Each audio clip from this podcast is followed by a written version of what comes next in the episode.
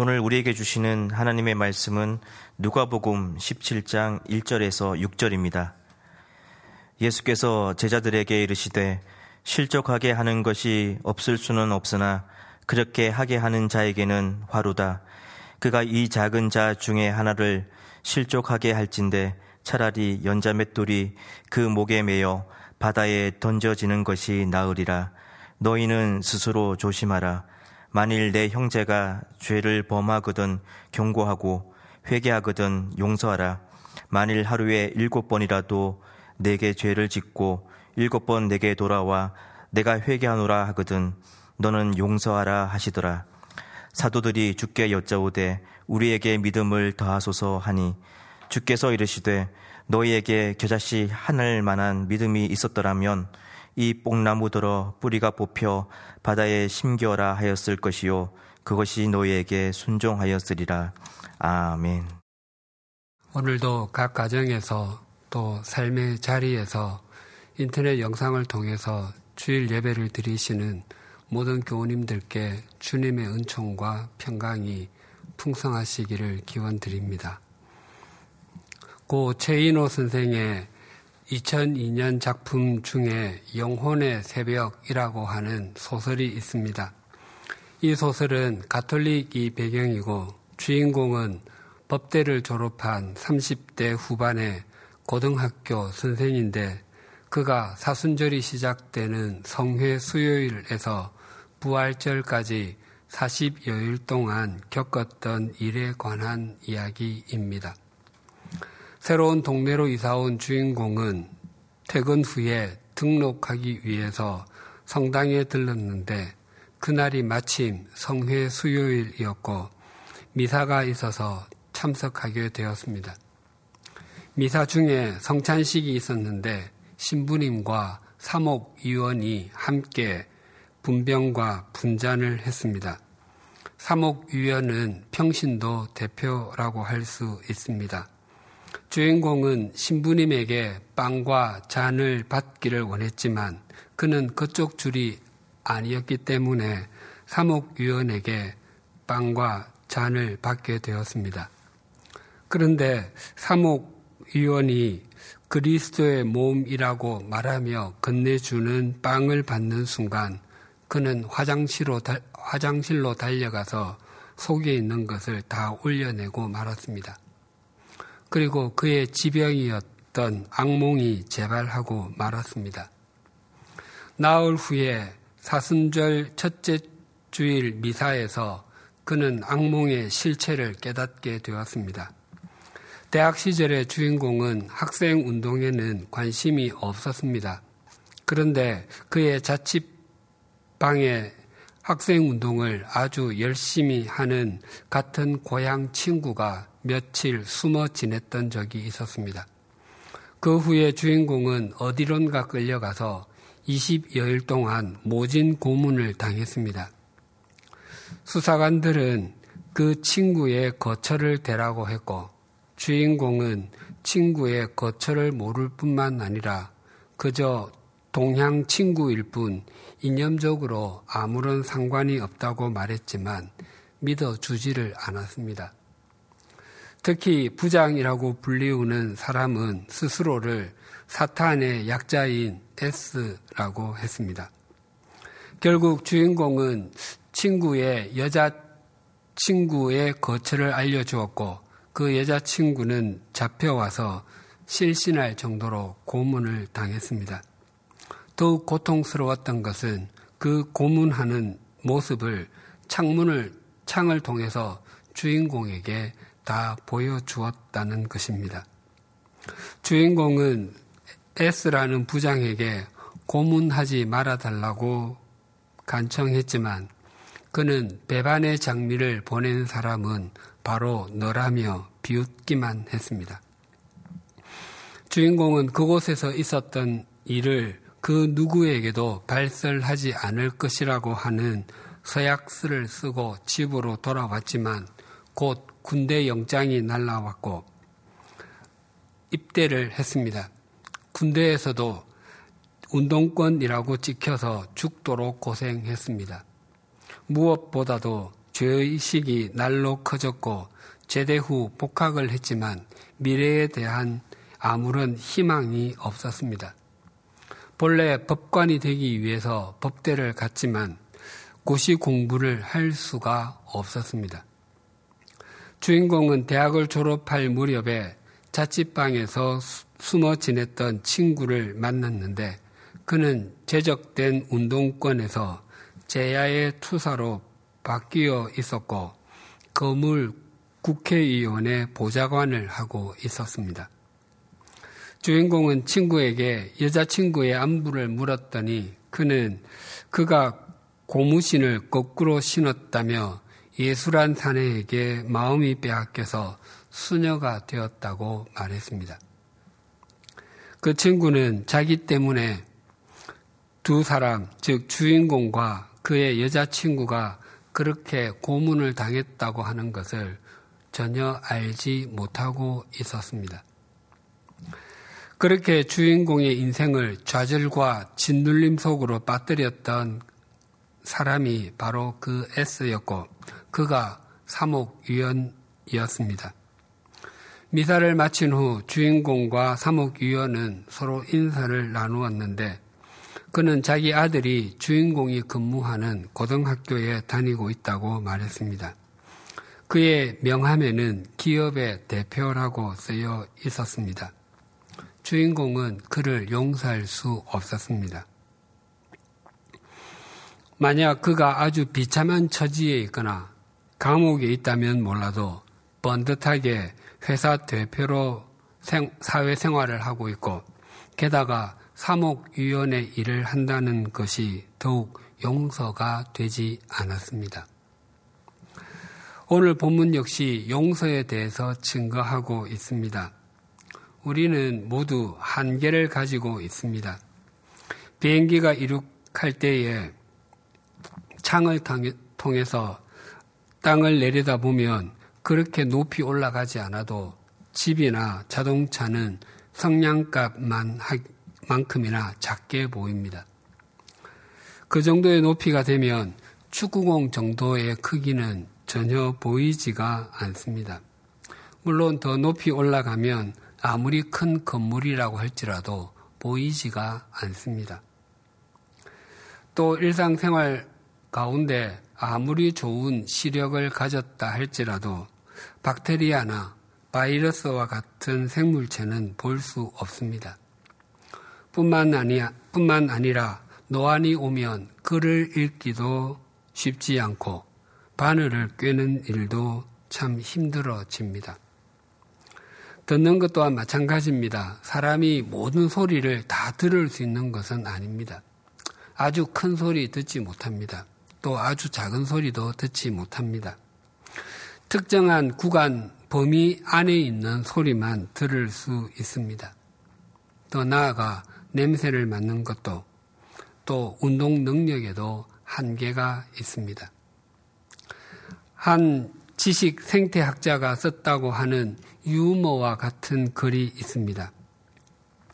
파리학과를 졸업한 학사는 대학에서 파리 개론부터 배우기 시작해서 파리 앞다리론, 파리 뒷다리론, 파리 몸통론 등 파리에 관한 강론을 배우고서 파리 학사를 취득하면 이제 파리에 대해서 모든 것을 알 것 같다라고 말한다고 합니다.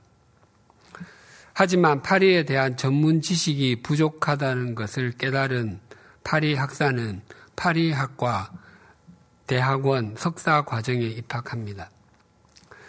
파리 석사 과정은 파리 전체를 연구하면 졸업 논문을 쓸 수 없으므로 파리의 특정 부위, 예를 들면 파리 뒷다리를 전공합니다.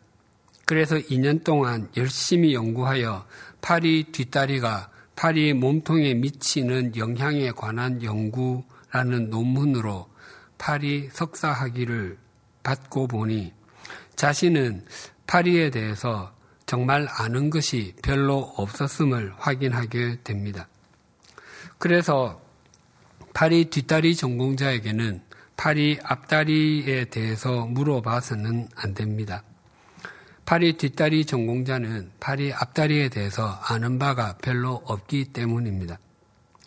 파리 석, 석사는 파리에 관한 보다 세분화된 지식, 전공 지식을 습득하기 위해서 파리학과 대학원 박사 과정에 입학합니다.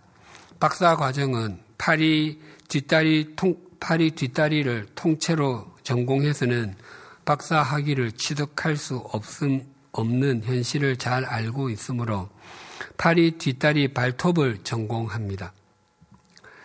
연구 중에도 작은 논문도 쓰고 학술 대회에 나가서 발표도 하곤 합니다.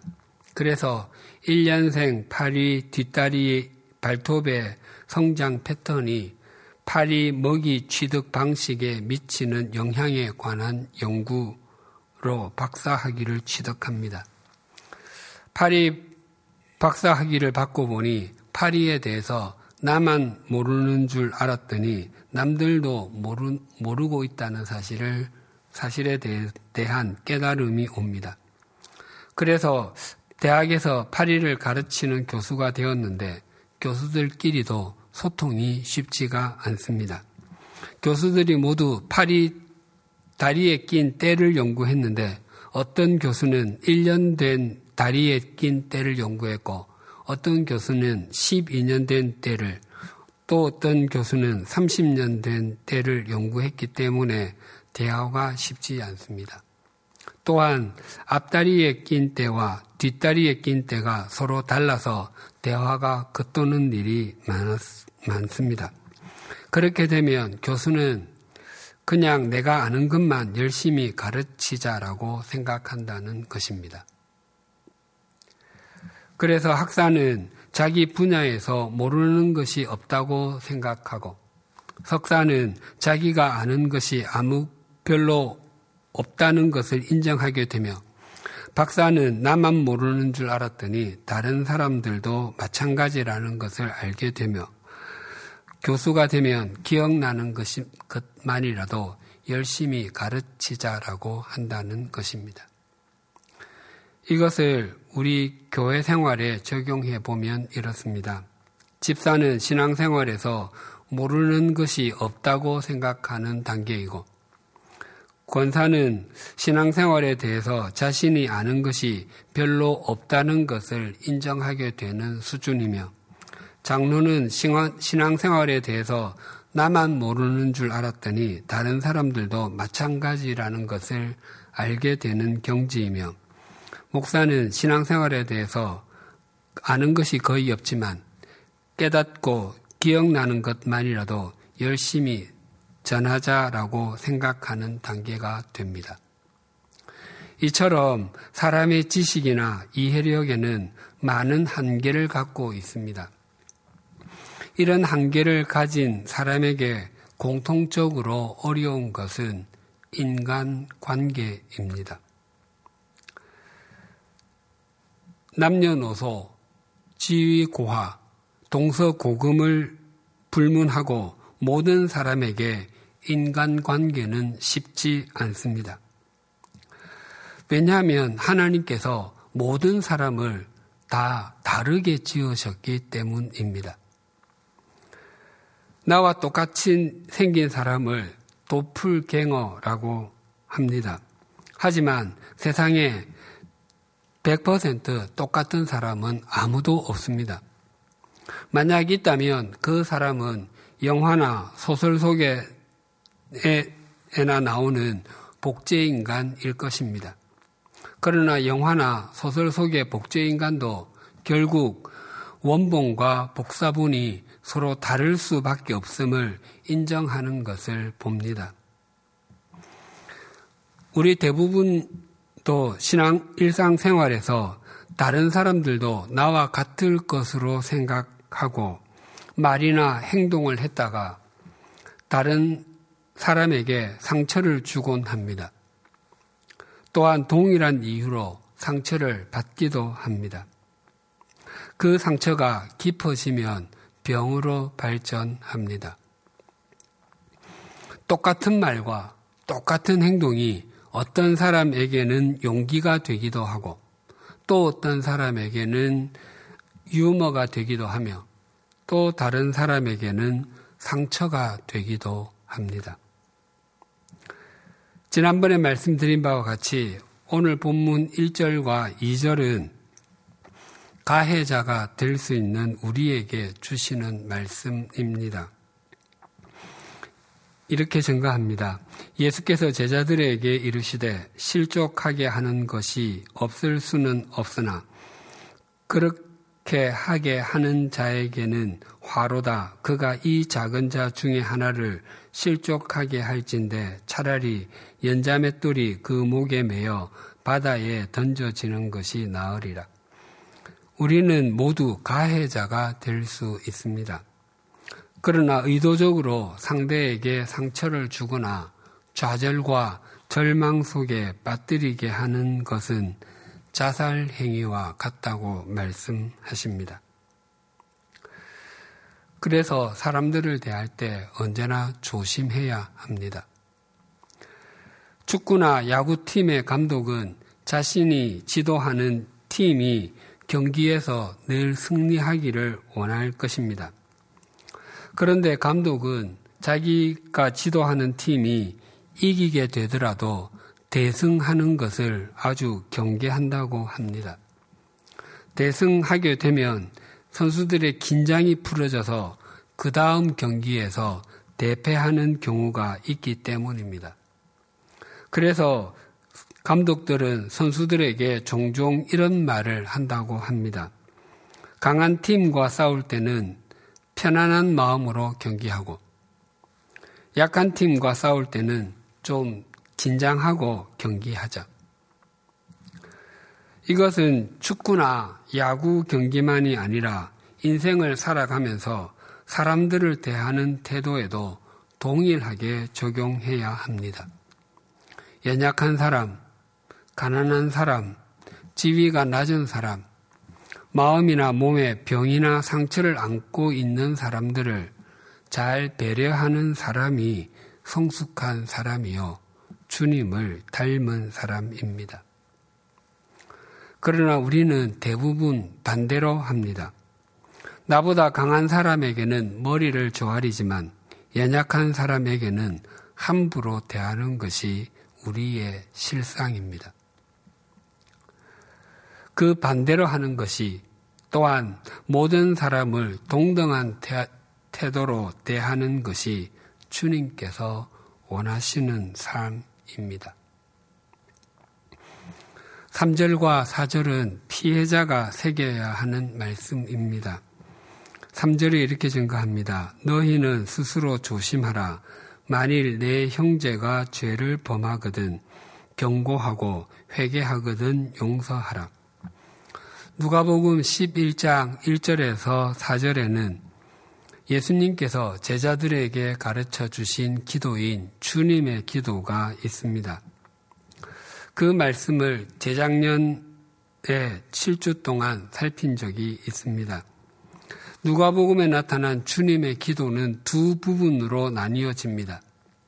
앞부분은 하나님에 관한 것이고 뒷부분은 인간에 관한 것, 즉 우리가 이 땅에서 살아가는데 꼭 필요한 것이 무엇인지를 일러주고 있습니다. 우리가 이 땅을 살아가는데 우리에게 가장 중요한 분은 하나님임에 틀림없습니다. 하나님은 우리를 창조하시고 이 땅에 있게 하셨을 뿐만 아니라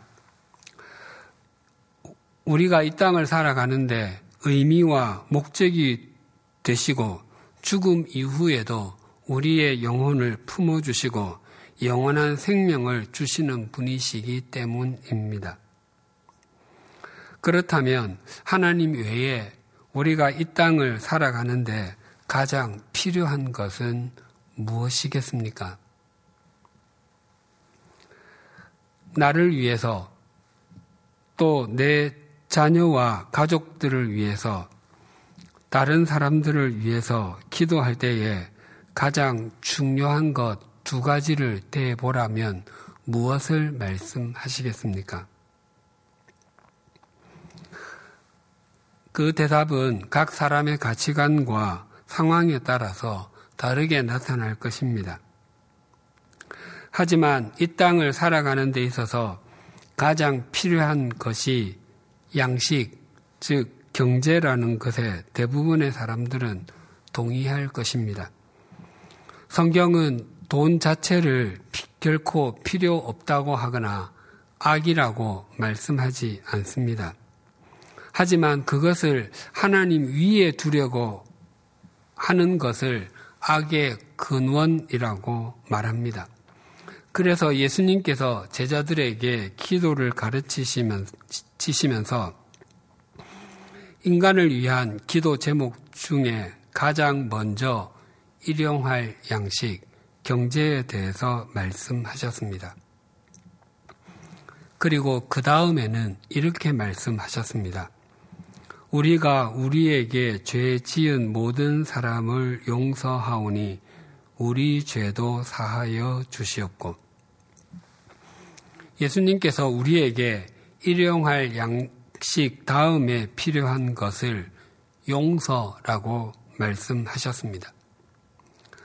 우리의 몸을 위해서는 일용할 양식이 필요하다면 우리의 정신과 우리의 영혼을 위해서는 일용할 용서가 필요하다는 것입니다. 그만큼 예수님은 용서가 중요하다라고 말씀하시는 것입니다. 예수님께서 제자들에게 어느 정도까지 용서해야 하는지에 대해서 이렇게 말씀하셨습니다. 사절이 이렇게 증가합니다. 만일 하루에 일곱 번이라도 내게 죄를 짓고 일곱 번 내게 돌아와 내가 회개하노라 하거든 너는 용서하라 하시더라.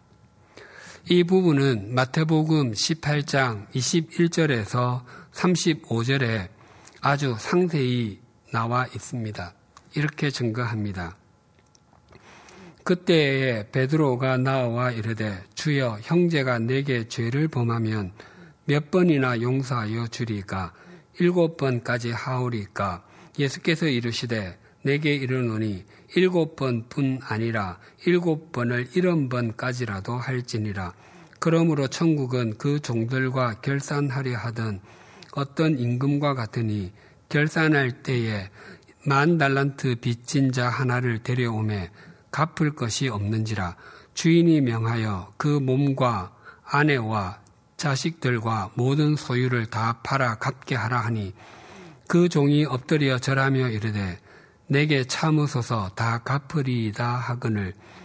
그 종의 주인이 불쌍히 여겨 놓아 보내며 그 빚을 탕감하여 주었더니 그 종이 나가서 자기에게 백 다나리온 빚진 동료 한 사람을 만나 붙들어 목을 잡고 이르되 빚을 갚으라 하매 그 동료가 엎드려 강구하여 이르되 나에게 참아 주소서 갚으리이다 하되 허락하지 아니하고 이에 가서 그가 빚을 갚도록 옥에 가두건을 그 동료들이 그것을 보고 몹시 딱하게 여겨 주인에게 가서 그 일을 다 알리니 이에 주인이 그를 불러다가 말하되 악한 종아 네가 빌기에 내가 내 빚을 전부 탕감하여 주었거늘 내가 너를 불쌍히 여김과 같이 너도 내 동료를 불쌍히 여김이 마땅하지 아니하냐 하고 주인이 노하여 그 빚을 다 갚도록 그를 옥졸들에게 넘기니라 너희가 각각 마음으로부터 형제를 용서하지 아니하면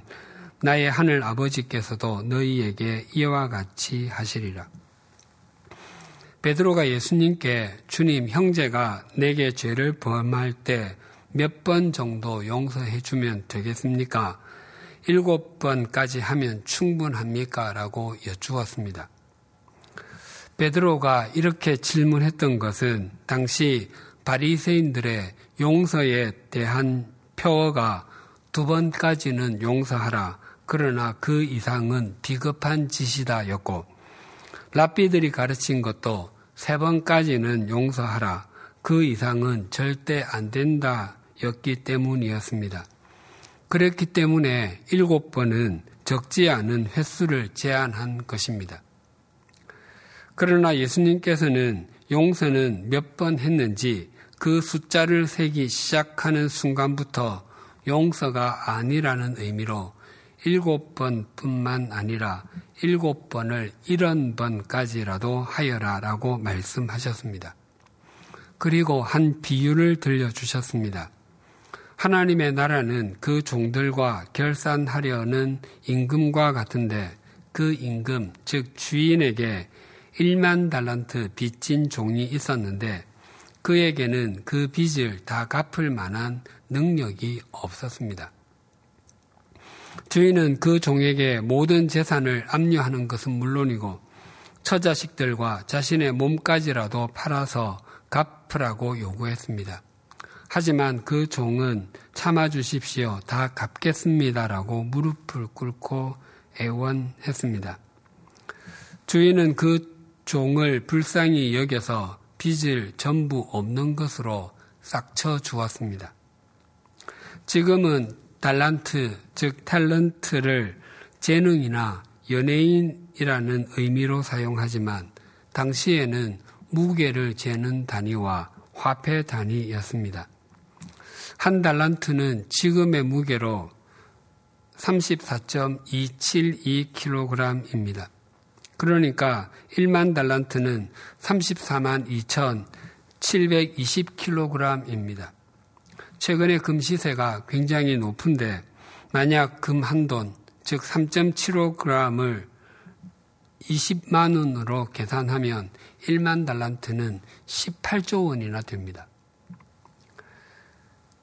또 예수님 당시에 한 사람의 하루 임금이 한 데나리온이었는데 6천 데나리온이 한 달란트였습니다. 그러니까 1만 달란트는 6천만 데나리온입니다. 하루 임금을 10만 원으로 하면 6조 원입니다. 당시 이스라엘의 남쪽 지역이었던 유다와 사마리아 지역에서 로마 제국에 1년 동안 내는 세금이 600달란트였습니다. 그리고 이스라엘의 북쪽 지역이었던 갈릴리와 베레아 지역에서 로마 제국에 내었던 세금이 200달란트였습니다. 그러니까 롬, 이스라엘 전역에서 로마 제국에 내는 1년 세금이 800달란트였습니다. 그러니까 1만 달란트는 이스라엘 전체가 12년 동안 낼 수 있는 세금이었습니다.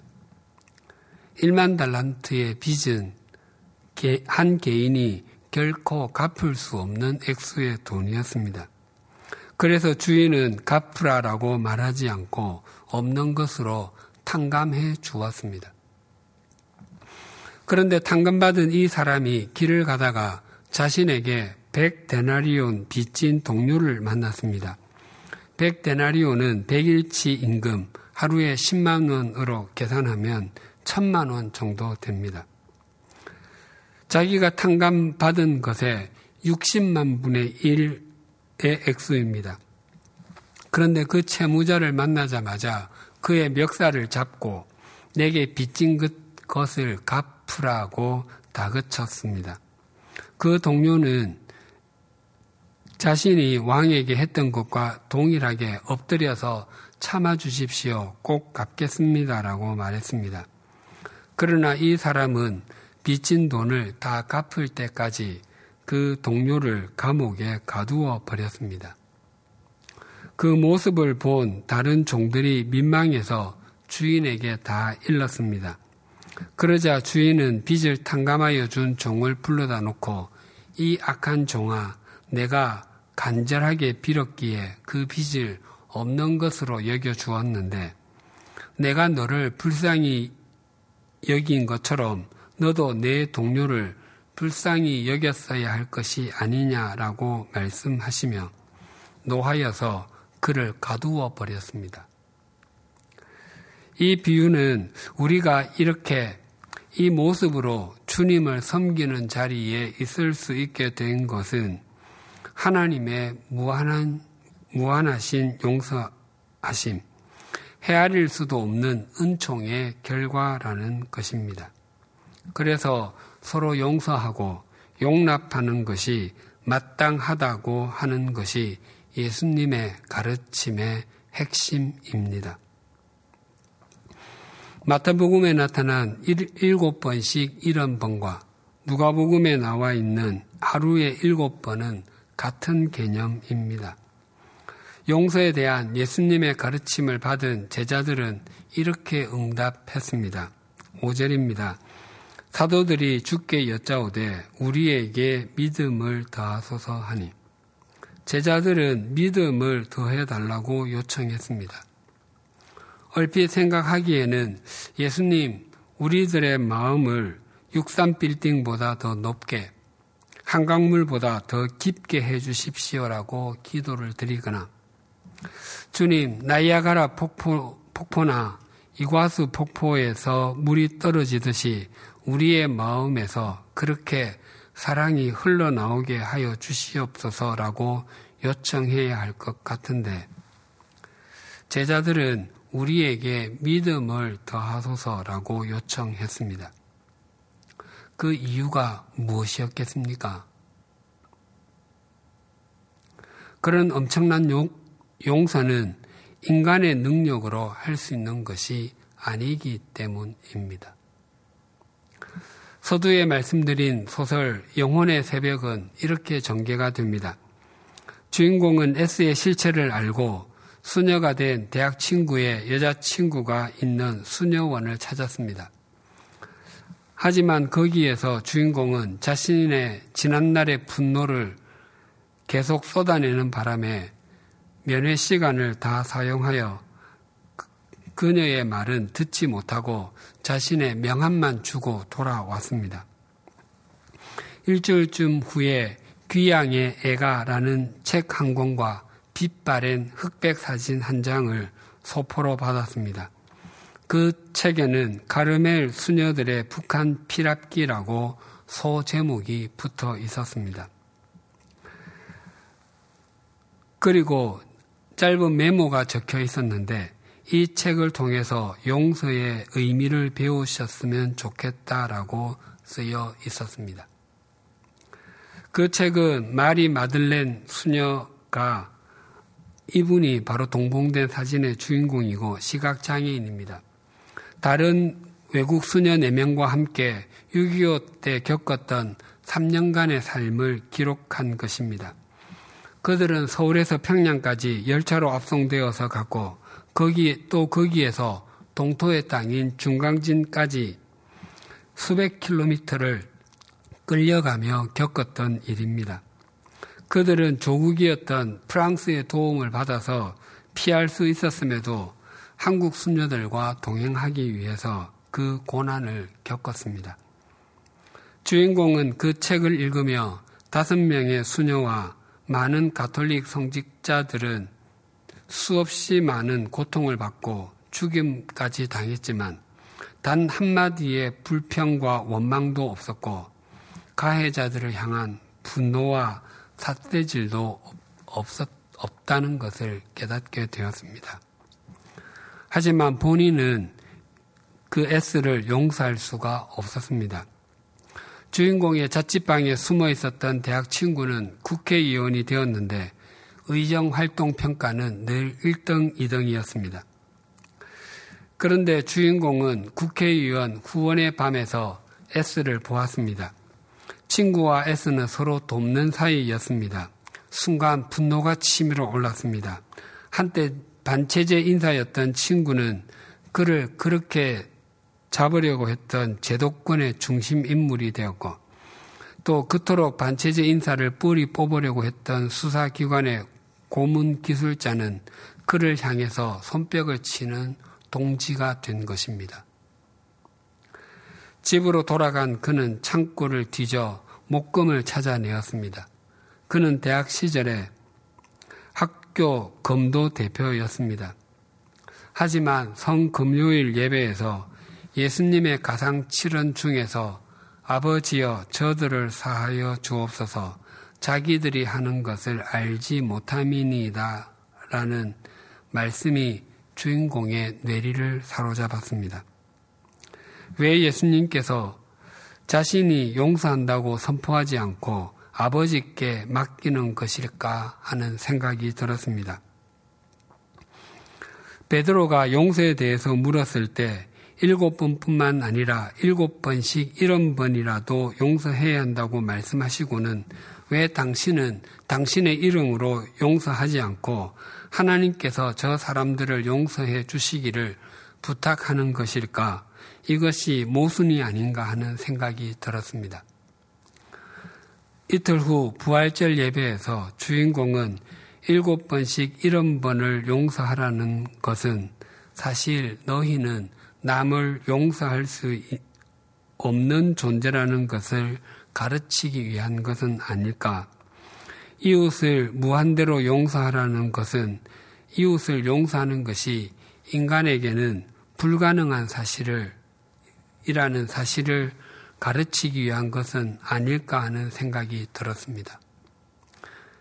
핸델의 메시아 합창을 들으면서 주님은 고난 받으심과 죽으심을 통해서 찬란하게 부활하셨다는 것을 깨닫고 하나님께는 악인이든 선인이든 모두 하나님의 피조물이요 사랑의 대상이라는 것을 깨닫게 되었습니다. 내가 용서를 받는 것처럼 다른 사람도 그렇게 용서를 받고 있다는 사실을 깨닫게 되었습니다. 오늘은 예수 그리스도께서 우리를 영원히 용서하시고 또 죄와 사망으로부터 우리를 속량하시기 위해서 십자가 위에서 당하신 고난을 기억하고 기념하는 고난주일입니다. 주님께서 십자가 위에서 피를 흘려주심으로 우리가 용서받은 존재가 되어서 영원한 생명을 누리게 되었음을 온전히 믿는다면 우리도 우리와 더불어 함께 살게 하신 사람들에게 용서하는 사람이 되는 것은 마땅한 일입니다. 우리가 그런 삶을 사는 것이 하나님을 우리의 힘으로 믿는 것입니다. 그러나 참된 용서는 우리 자신으로부터도 또 이 세상으로부터도 결코 나오지 않습니다. 오직 참된 용서는 주님으로부터만, 위로부터만 옵니다. 그래서 용서는 인간의 능력에 속한 영역이 아니라 믿음의 영역입니다. 주님께서 오늘 이 시간 우리에게 동일하게 말씀하고 있습니다. 내가 회개하거든, 회개하노라 하거든, 너는 용서하라. 주님은 우리가 용서할 수 있는지 없는지를 묻지 아니하시고 우리가 용서하라는 주님의 말씀에 순종할 것인지 불순종할 것인지를 묻고 계십니다. 이 질문에 우리 모두는 스스로 답해야 합니다. 하지만 잊지 마십시다. 우리의 주님의 용서가 우리를 영원히 살리셨, 살렸듯이 우리의 용서 역시 반드시 생명의 역사로 승화된다는 사실을 말입니다. 기도드리시겠습니다. 하나님 아버지, 우리는 모두 한계를 가진 연약한 존재이기에 종종 받은 상처로 인해서 몸서리를 칠 때가 있습니다. 오랫동안 잠을 잘 이루지 못할 때도 있고 원수를 보란 듯이 갚고 말겠다고 이를 악물 때도 있습니다. 때로는 그것이 의미가 없고 하나님께서 원하시는 일이 아닌 것을 알면서도 감정을 통제하지 못할 때도 있습니다. 이러한 일을 겪을 때 우리의 인생을 감정의 눈이 아니라 하나님의 시선으로 말씀의 가치관으로 바라볼 수 있는 은총을 주시옵소서. 오늘 고난주의를 맞이하여 우리가 영원한 생명을 누릴 수 있게 된 것은 주님께서 십자가에서 고난당하심으로 우리를 용서하셨기 때문임을 되새깁니다. 주님의 용서가 우리를 살리셨듯이 주님을 따르는 우리, 우리의 용서도 다른 사람을 새롭게 하는 생명의 역사로 승화됨을 삶 속에서 날마다 경험하는 은총을 누리게 하여 주시옵소서.